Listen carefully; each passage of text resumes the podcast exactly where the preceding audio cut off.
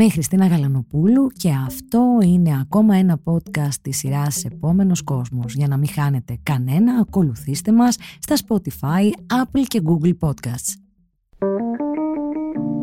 Είναι τα podcast της Lifeo.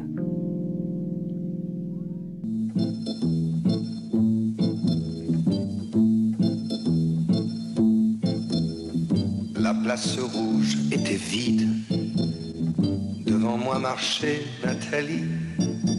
Σκεφτείτε δύο γυναίκες σχετικά νεαρές. Τόπος και χρόνος, η Ευρώπη της αναγέννησης. Συγγένεια μεταξύ των δύο αυτών γυναικών, πρώτες ξαδέλφες. Αντικείμενο των συζητήσεών τους. Η σεξουαλική απόλαυση των γυναικών σε εκείνο το χρονικό πλαίσιο.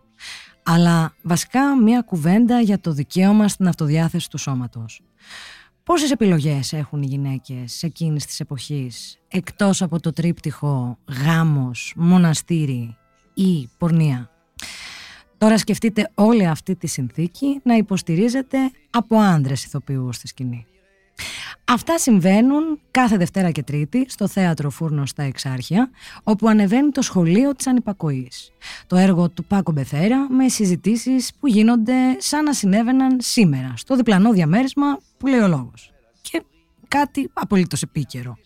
Όλα αυτά σε σκηνοθεσία Αποστόλη Ψαρού, ο οποίος ε, μαζί με τον Φώτη Λαζάρου ανεβαίνουν στη σκηνή και για περίπου μια μισή ώρα προκύπτει αληθινό χιούμορ όπου όσα συζητώνται ανάμεσα σε φαινομενικά ανάλαφρα αστεία μεταξύ δύο γυναικών άλλης εποχής παραδόξως μας απασχολούν και σήμερα. Για όλα αυτά, αλλά κυρίως για το υλικό της παράστασης που έγινε γνωστή από στόμα σε στόμα και στη συνέχεια sold out, θα μιλήσουμε σήμερα με τους δύο συντελεστές της παράστασης, τους οποίους και καλωσορίζω στο στούντιο της Life. Καλησπέρα σας. Καλησπέρα. Καλώς σας βρήκαμε.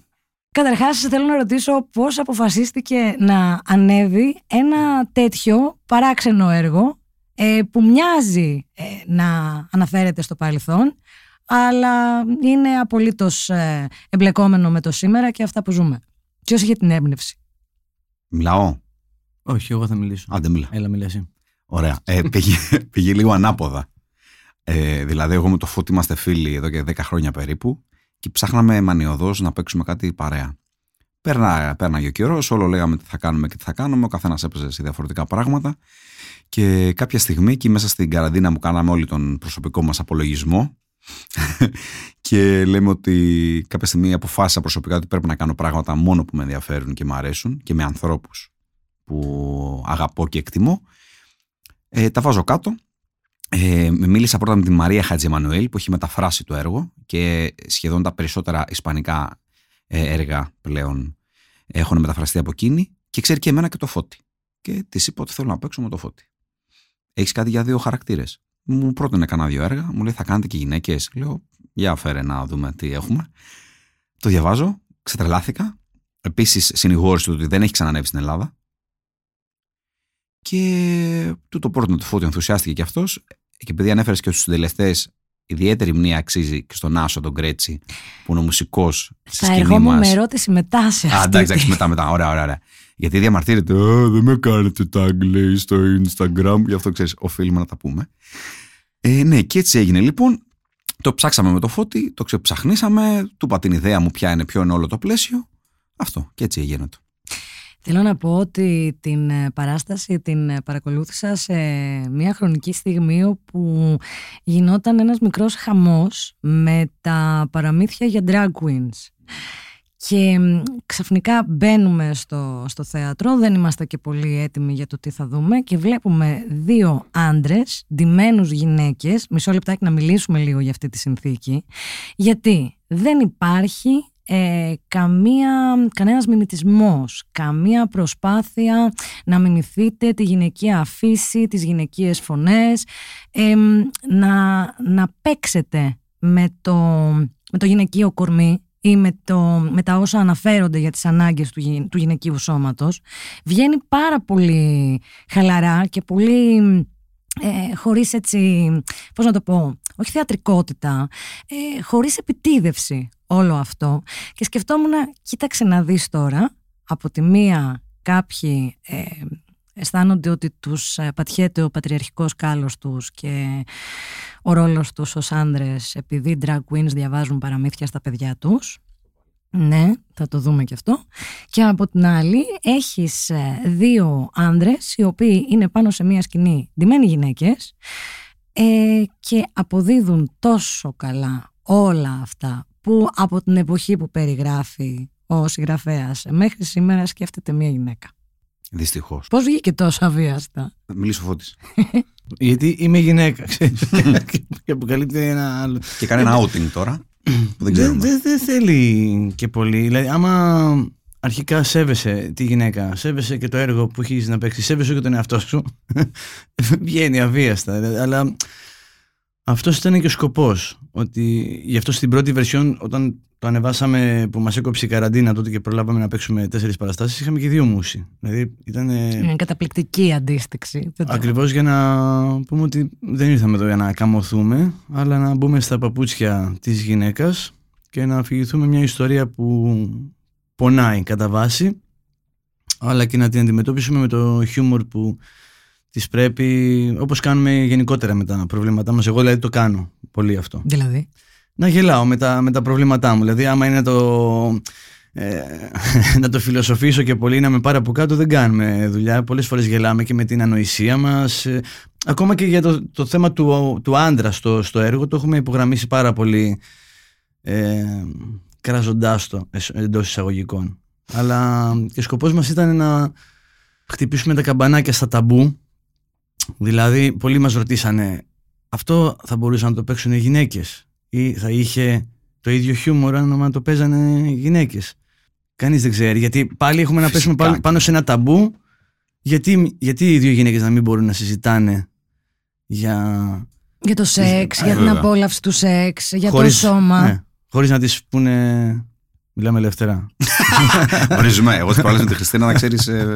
Όχι τι; Βρίζαμε λίγο. Μιλάγαμε στο τηλέφωνο και μου λέει Ναι. πρέπει να το προσέξουμε. Ναι, ρε να το παιδί μου, μετριάσουμε». θέλω να πω ένας άντρας, άμα μιλάει για τις πολλές σεξουαλικές εμπειρίες του, είναι ξέρω εγώ, Δον Απειλήτωρας. Ζουάν, είναι μπερμπάντης, είναι γυναικάς. Ενώ μια γυναίκα είναι πάντα πουτάνα, ξέρω εγώ. Μόνο, μόνο αυτό μπορεί να πει κάποιος.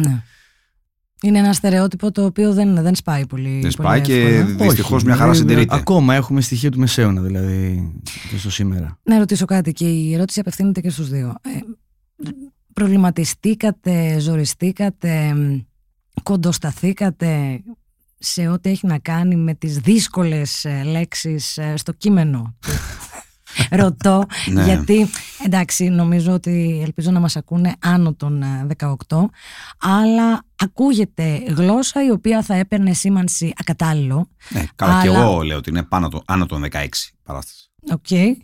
Εντάξει. Με- Είχατε προβληματισμό πάνω σε αυτό. Γιατί λέμε τα πράγματα με το όνομά τους. Ναι.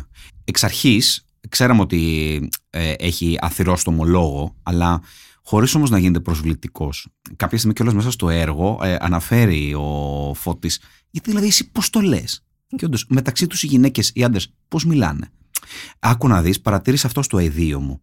Ναι, και εγώ φίλε, παρατήρησε αυτό στο πέος μου. Κανένας ποτέ δεν μιλάει έτσι. Συνεπώς, οι δύο ούτως ή άλλως και οι δύο μας ήμασταν εντελώς απενεχοποιημένοι από αυτό. Ε, Έχοντας, ε, όπως σου είπα, για μένα ο σκοπός μου ήταν να παίξουμε με το φώτι. Γιατί ξέρω ακριβώς, έχουμε τον ίδιο κώδικα, είμαστε φίλοι, είμαστε σύντροφοι, έχουμε κάνει άπειρες συζητήσεις για ε, σχέσεις, για γκομενιλίκη, για οτιδήποτε. Το χιούμορ μας συνδέει, γιατί όπως και ο Φώτης και εγώ έχω φίλτρο το χιούμορ στα πάντα. Δεν νομίζω ότι μπορώ να κοιτάξω αλλιώς τη ζωή για να είμαι αισιόδοξος και να πορεύομαι κάθε μέρα. Συνεπώς, δεν, μας, δεν είχαμε ιδιαίτερο εμπόδιο προς αυτό. Να σου πω την αλήθεια. Και από τη στιγμή που είχαμε φύγει από αυτό που είπες αρχικά, ότι δεν θα καμωθούμε τη γυναίκα στιγμή. Θα φυγηθούμε την ιστορία με την πλήρη αγνή πρόθεση. Άρα, άπαξ και σ- ήμασταν συνεννοημένοι σε αυτό, δεν είχαμε κάποιο θέμα. σα ίσα που προσθέσαμε και δικά μας. Ε, νομίζω ότι για καλό προσθέθηκαν. και εγώ Αν μπορώ να μιλήσω έχοντας δει την παράσταση.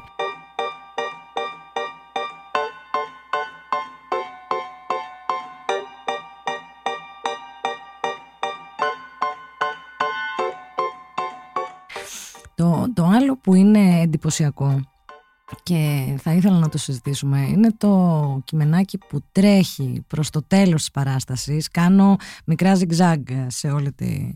Γιατί, γιατί αναφέρεται στην ε, σεξουαλικότητα σε αυτό που λέμε σεξουαλική ταυτότητα που για κάποιο λόγο μέχρι σήμερα είναι πάρα πολύ δύσκολο να εξηγηθεί ε, σε ένα μεγάλο μέρος ε, του κόσμου γιατί μας απασχολεί τόσο πολύ και γιατί ε, υπάρχει ανάγκη να, να διαχωρίζουμε τι συμβαίνει με τους ρόλους των φίλων, τι εστί κοινωνικό φύλλο, τι εστί βιολογικό φύλλο κτλ. Οπότε ήταν μια πολύ ευχάριστη εξέλιξη το να βλέπεις να πέφτει ένα τέτοιο κείμενο στο τέλος μιας παράστασης που έχει να κάνει με το σεξ, με τις επιλογές, ε, με το πώς αποφασίζει η καθεμία και ο καθένας να διαθέσει το σώμα του χωρίς ε, ε, στερεοτυπικές έτσι, ε, κατευθύνσεις.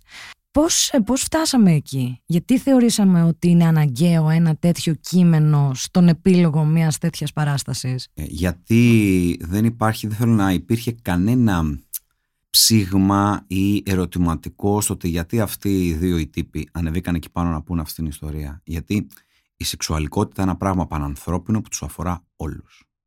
Και δεν έχει να κάνει. Και τελικά είναι σημαντικό γιατί σε ορίζει.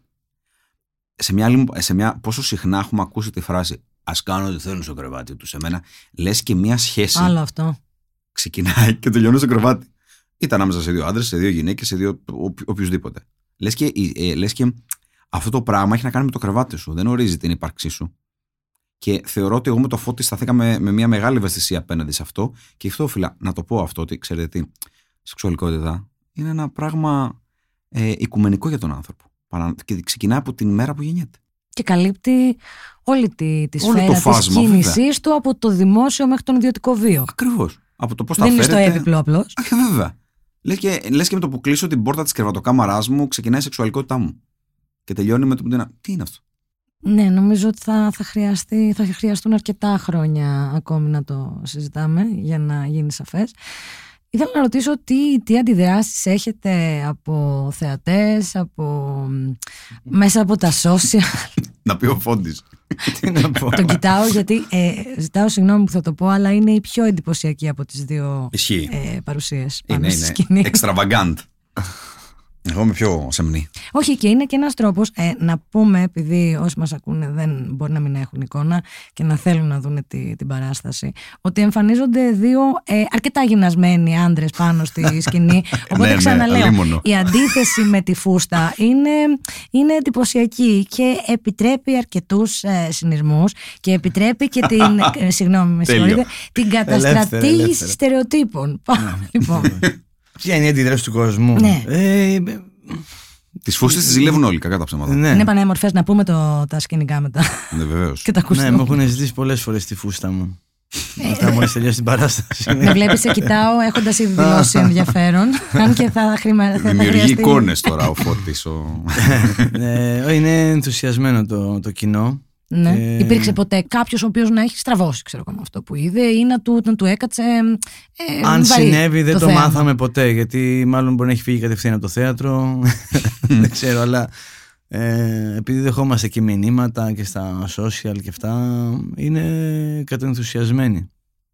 Και μάλιστα, πώς μας το είπε της προάλλης μια κοπέλα ότι; Ε, Είπε ότι μακάρι όλα τα έργα να ξυμνούσαν έτσι τη γυναίκα, κάπως έτσι μας το είπε. Αλήθεια είναι αυτό. Να ρωτήσω κάτι ε, λεπτό, δηλαδή είναι στην κρίζα ζώνη. Αισθάνεστε φεμινιστές ή έχετε μπει στη διαδικασία να καταλάβετε γιατί μπορεί να γίνει όλη αυτή η φασαρία σήμερα με το, με το γυναικείο κίνημα και μετά το, το Me και το 2016. Να ρωτήσω και τους τρόπους με τους οποίους ε, μπήκατε στη διαδικασία να ψαχτείτε. Τι μπορεί να πηγαίνει στραβά; Ε, όπως σου είπα πριν, ε, για να είμαι με αυτόν τον άνθρωπο στο ίδιο τραπέζι και να κάνουμε αυτή την παράσταση, είμαστε τελείως στο ίδιο μήκος κύματος. Συνεπώς, έχοντας μιλήσει, εξαντλήσει και, συνεχώ, και συνέχεια μιλάμε για οτιδήποτε μας απασχολεί, ερωτικό ή οτιδήποτε τέτοιο. Ξέρουμε ότι έχουμε τον απόλυτο σεβασμό στη γυναίκα και απέναντί μας και πόσο τις αγαπάμε και τις σεβόμαστε. Το αν είμαστε φεμινιστές ή όχι, δηλαδή εγώ όλο το φάσμα του φεμινισμού δεν το έχω ψάξει. Δηλαδή δεν μπορώ να σου πω ότι είμαι φεμινιστής. Ξέρω όμως ότι με όλο μου το είναι το στηρίζω όλο αυτό. Τώρα διάβασα πρόσφατα και μια φράση που έλεγε η Σιμώνde Μπουβουάρ ότι σκοπός μας δεν είναι λέει να πάρουμε τη θέση των αντρών στην εξουσία. Σκοπός είναι να ε, διαλύσουμε την εξουσία. Και με βάση αυτό, όπως αντίστοιχα μου έλεγε ένας φίλος μου, σε πηγαίνω σε άλλο θέμα, δεν είναι γυναικείο, γιατί να υπάρχει λέει gay parade, λέει, υπάρχει straight parade; Του λέω, άκου, θεωρείς ότι έχουν ίδια δικαιώματα οι γκέι με σένα; Ναι, λέει «βέβαια, φυσικά. Του λέω φυσικά. Ωραία, μπορούν να υιοθετήσουν. Όχι, δεν έχουν. Ένα αυτό. Αν κάτσουμε να συζητήσουμε, του λέω και το ανοίξουμε, μπορούμε να βρούμε ακόμα περισσότερα. Αλλά με τη γυναίκα, ή αντίστοιχα τώρα που σου είπαμε γκέι, όλα έχουν να κάνουν με την πρόθεση. Δεν είναι λοιπόν ίση. Διότι όταν ο άλλος με ευκολία μπορεί να σηκώσει το χέρι του και να σπάσει το κεφάλι μιας γυναίκας, να τη σκοτώσει δηλαδή, αυτό είναι γυναικοκτονία. Γιατί υπάρχει αντροκτονία. Σου κάνω πάντοτε όλα αυτά που Ναι. ακούω και από ανθρώπους οι οποίοι όχι απαραίτητα έχουν κακή πρόθεση. Αλλά προσπαθούν, ε, βάζουμε λέει ταμπέλες, μας έχει φάει κορεκτήλα. Ναι, και εμένα μου τους πάει πολύ συχνά η κορεκτήλα. Σε ξεβολεύει. Σε ξεβολεύει και σε αναγκάζει να δεις τα πράγματα τελείως διαφορετικά. Βασικά, σε αναγκάζει να φορέσεις τα Ακριβώς. παπούτσια αυτού ο οποίος βάλετε. Ακριβώς. Ή είναι μειονότητα. Ή βρίσκεται στην ε, δυσάρεστη και ελληματική πλευρά της ιστορίας. Ακριβώς. Και αν πας σκύψεις πάνω από το πράγμα, θα καταλάβεις γιατί πρέπει να γίνονται και οι gay parade και γιατί συνεχίζει πρέπει να υπάρχει φεμινισμός, γιατί είναι πολλά πράγματα ακόμα που δεν έχουν λυθεί. Θυμάστε που είχε γίνει στην Κάρπαθο ε, ένας που είχε αυτοκτονήσει, ένας πατέρας, γιατί βγήκε ένα βίντεο Ναι. ε, που Με το βρήκα- γιο με του, το ο γιο του οποίος και ήταν διάφορους του νησιού να κάνουν ε, όργιο. Ναι. Και η οποία αυτή ήταν και κιόλας από, από ε, και πολιτική του νησιού, ήταν από το Δήμο. Δεν έχει σημασία αυτό. Το θέμα ποιο είναι ότι αυτός ο τύπος, πατέρας, από την καζούρα που δέχτηκε κιόλας από τους Καρπαθιώτες, αυτοκτόνησε. Και ρωτάω εγώ, αν ο γιος του είχε καταδικαστεί για ληστεία, θα αυτοκτονούσε; Όχι. Όχι. Αν είχε κάνει φόνο, θα αυτοκτονούσε; Όχι. Όχι. Αν είχε βιάσει, θα αυτοκτονούσε; Όχι. Αν τον είχαν πιάσει σε όργιο με 10 γυναίκες. Θα αυτοκτονούσε; Όχι. με τίποτα. θα έβγαζε αφήσεις. Κατάλαβες. Γι' αυτό λοιπόν πρέπει να υπάρχει. Όλη η το κοινότητα. Gay Pride και όλα αυτά. Πήγα στο Gay Pride γιατί θεωρώ ότι ακριβώς εξίσου λεπτά ζητήματα ακόμα δεν έχουν γεννηθεί, που είναι αυτονόητα. Εδώ στην Αμερική τώρα υπάρχουν πολιτείες που απαγορεύουν την άμβλωση. Δεν πάμε καλά. Δεν, δεν υπάρχουν απλώς πολιτείες που απαγορεύουν την άμβλωση. Έχει ανατραπεί α, ο νόμος ε, που επέτρεπε τις αμβλώσεις από το καλοκαίρι και έπονται, έπεται και συνέχεια. Δηλαδή ε, αυτό θα ανοίξει, η βεντάλια θα ανοίξει. Θα πάει στο γάμο των ε, ομοφιλοφίλων, θα πάει σε, σε διάφορα άλλα μονοπάτια. Ξαναπίσω πάλι. Δεν θέλω να τα, να τα σκεφτόμαστε πάρα πολύ.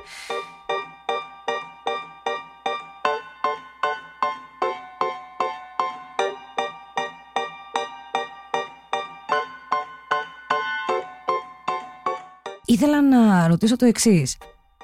Η παράσταση έχει γίνει γνωστή κυριολεκτικά από, από στόμα σε στόμα. Γιατί ρε παιδιά; Για πες φωτή. Γιατί; Μμμ. Υπήρχε κάποιο πρόβλημα στην, ε, στη διανομή της ή στη, στον τρόπο με τον οποίο αντιμετωπίστηκε από τα, από τα μέσα; Συγγνώμη που ρωτάω, αλλά μου κάνει εντύπωση. Τι εννοείς, από ποια άποψη; Όχι, αλλά είναι κάτι που το κάνουμε μόνοι μας. Το έχει υπομειστεί το μεγαλύτερο μέρο. Ο Αποστόλης δηλαδή, κυρίως το, το θέμα της παραγωγής. Μμμ. Ε, δεν μπορείς να το στήριξεις εύκολα δηλαδή για, να, για προώθηση, διαφήμιση. Δεν, δεν χρησιμοποιήσαμε κανένα τέτοιο. Καλέσαμε τον κόσμο ξεκινήσαμε από δικούς μας ανθρώπους. Οι δικοί μας άνθρωποι το είπαν και σε άλλους και κάπως έτσι μ- μαζευτήκανε. Και μας βοήθησε βεβαίως και το θέατρο Φούρνος που είναι ναι. ειδικά, να, αξίζει να την αναφέρουμε κιόλας στην Τοντό Σαντουρινέου που έχουν και η Μυρτό, όλα τα παιδιά εκεί όπως το Όλους Τσατσάκους, Αριάδνη που διοικούν το Φούρνο, ένα εξαιρετικό θέατρο στα Εξάρχεια που το δουλεύουν με πάρα πολύ μεράκι τα τελευταία 25 χρόνια και μας βοήθησαν και αυτοί όπως μπορούν και ούτως ή άλλως εγώ ήθελα οικογενειακές συνθήκες αυτό. Και έψαξα κιόλας, να σου πω την αλήθεια, να βρω και κάποια χορηγία γιατί θεωρώ ότι είναι και κοινωνικά ευαίσθητο το θέμα, αλλά δεν είναι πολύ. Δεν είδα χαρήκανε ενδιαφέρον. πολύ. δεν Ε, είδα δε- πολύ ενδιαφέρον. Όχι, ε. Και, και πήγα και σε μεγάλους οργανισμούς, πήγα και σε τράπεζες, πήγα και σε μεγάλες πολυεθνικές εταιρείες. Ανέπτυξα όλο το τι αναφέρεται το έργο. Δεν είδα ιδιαίτερο. Παράξενο, σθένος. γιατί τα τελευταία χρόνια υπάρχει έτσι ένα άνοιγμα προς ε, τη, τη διαφορετικότητα και σε Ναι. παραστάσεις που υποστηρίζουν ε, τέτοιου είδους ε, ιδανικά. Όχι. Εντάξει, λίγο επιλεκτικά. είμαστε πολύ αργοί, πολύ αργοί. Α, οκ. λέμε ότι κάνουμε, έχουμε σημειώσει πρόοδο αλλά είμαστε πολύ πίσω ακόμα Εδώ απαξιωνόμαστε όλο ένα και περισσότερο, όπω βλέπεις. Ναι. Έχεις απέναντί σου δύο απόφοιτου Λυκείου. Κοίταξε, Το παλιά. το Λύκειο ήταν ε, αξία στην βεβαίως. εκπαίδευση παλιά. Απλώς είναι κάπως. Δεν απαξιώνω τους απόφοιτου Λυκείου. ναι, Απλά θέλω να όχι. πω ότι κάναμε και κάτι άλλο. Ναι, οποίο και- μάλλον και δεν αναγνωρίζεται. Φαντάζομαι ότι ε, το να μην αναγνωρίζετε ή να φτάνουμε σε αυτό το σημείο. Βέβαια, ταυτόχρονα είδα ότι ανεβαίνουν ε, οι σχολές αστυνομικών και αξιωματικών. Βέβαια. Είναι- Μα αϊ, αυτό έχουμε ανάγκη. αυτό είναι το εντυπωσιακό Αυτό στην έχουμε, όλη ναι. συνθήκη. Από την αστυνομία έπρεπε να ζητήσω Για να είμαστε χορηγία. ασφαλείς. Έπρεπε να ζητήσω από την αστυνομία χορηγία. Και η παράσταση χορηγείται. Θα το τελείω. Αυτό θα ήταν πάρα πολύ ωραίο. εκκλησία. Ήθελα να ρωτήσω μέχρι πόσο ακόμη θα μπορούμε να απολαύσουμε αυτή την παράσταση που έγινε viral από στόμα σε στόμα. Για πόσες παραστάσεις ακόμη και αν θα έχουμε την ε, δυνατότητα παράτασης, ρωτάω εγώ τώρα. Πες φώτη. Πόσο πάμε; Ε, μαζί με την μικρή παράταση που έχουμε πάρει είναι τέσσερις παραστάσεις, δηλαδή ένα δευτερόλεπτο ακόμα συν ένα. Μάλιστα. Ε, αν υπάρξει δυνατότητα θα εξαρτηθεί και από το χώρο, τι άλλες υποχρεώσεις υπάρχουν, αν είναι να ανέβει κάποια άλλη παράσταση μετά. Ναι, δεν είναι μόνο στο χέρι μας. Εμείς πολύ ευχαρίστως να το, Να το παίζουμε για συνεχίσουμε. πάντα. Αυτό, μα αυτό το, το συζητάγαμε. Το αισθάνεσαι τόσο λυτρωτικά ότι έρχεσαι εδώ, δεν, το, δεν βαριέσαι. Βλέπεις τους φίλους σου. Είναι ναι. Άλλη αίσθηση.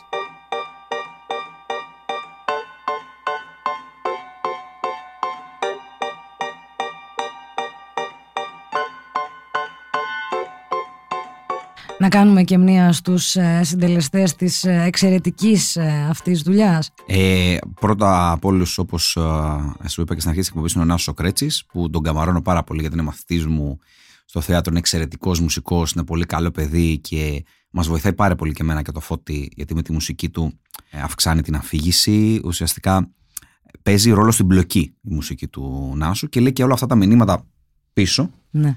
Τα οποία είναι μια έρευνα που έχουμε κάνει πάνω στη θέση της γυναίκας στην Εκκλησία ανά τους αιώνες. Και βασικά είναι και ο συνεργάτης που όλοι θα θέλανε να έχουν. Έτσι. Είναι... Είναι σαν comic relief. Είναι καταπληκτικός δηλαδή την Ναι. ώρα που... Όχι, ε, εννοώ και.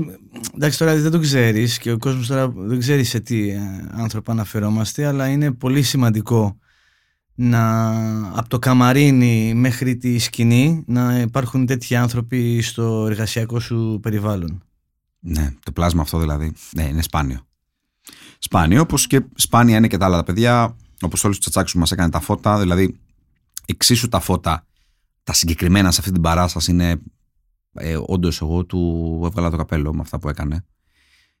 Και- Και βοηθάνε πάρα πολύ στην αφήγηση. Δημιουργούν δηλαδή τα ίδια τα φώτα μια ιστορία. Ο Σταυρός ήταν το, το κάτι... Και εμένα μου άρεσε πολύ. Το- Εμένα το μου αρέσει, εμένα μου αρέσει εντυπωσιακό. και το ποιηματάκι πώ φωτίζεται. Ναι. Θυμάσαι εκεί στην γωνία. Όπως και αυτό που βγάζει ο Φώτης, δεν θα πούμε από πού το βγάζει. Όχι. Φωτίζεται κάποια- Όχι spoilers.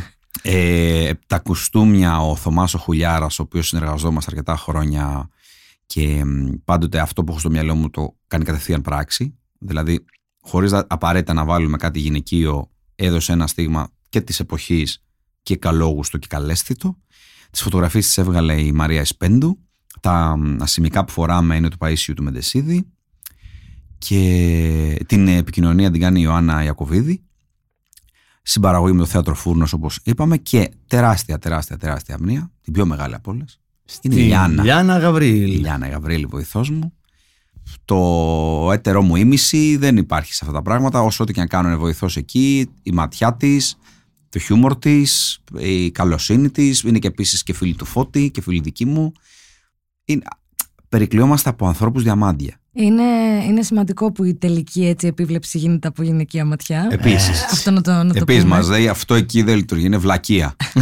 εκεί δεν είστε αληθινοί. Ξέρεις, μου έλεγε τέτοια. Και πάω στοίχημα ότι θα έχει Κρύο δίκιο. αίμα. Κρύο αίμα. Έχει το ορισμό του κρύου αίματος. Κρύο αίμα. Σας ευχαριστώ πάρα πάρα πολύ που Εμείς ήσασταν ε, ευχαριστούμε μαζί πάρα μας. πολύ. Ε, ευχόμαστε sold out και οι επόμενες ε, τέσσερις ε, παραστάσεις. Να σε καλά, μακάρι. Και την επόμενη φορά πιο νωρίς μια ενημέρωση. Ευχαριστούμε πολύ. Εμείς καλά. ευχαριστούμε. Γεια σας. Για να μην χάνετε κανένα podcast της σειράς Επόμενος Κόσμος, ακολουθήστε μας στο Spotify, Apple και Google Podcasts. Ηχοληψία, επεξεργασία και επιμέλεια, Φαίδωνας Κτενάς και Μερόπη Κοκκίνη. Ήταν μια παραγωγή της LiFO. Είναι τα podcast της LiFO.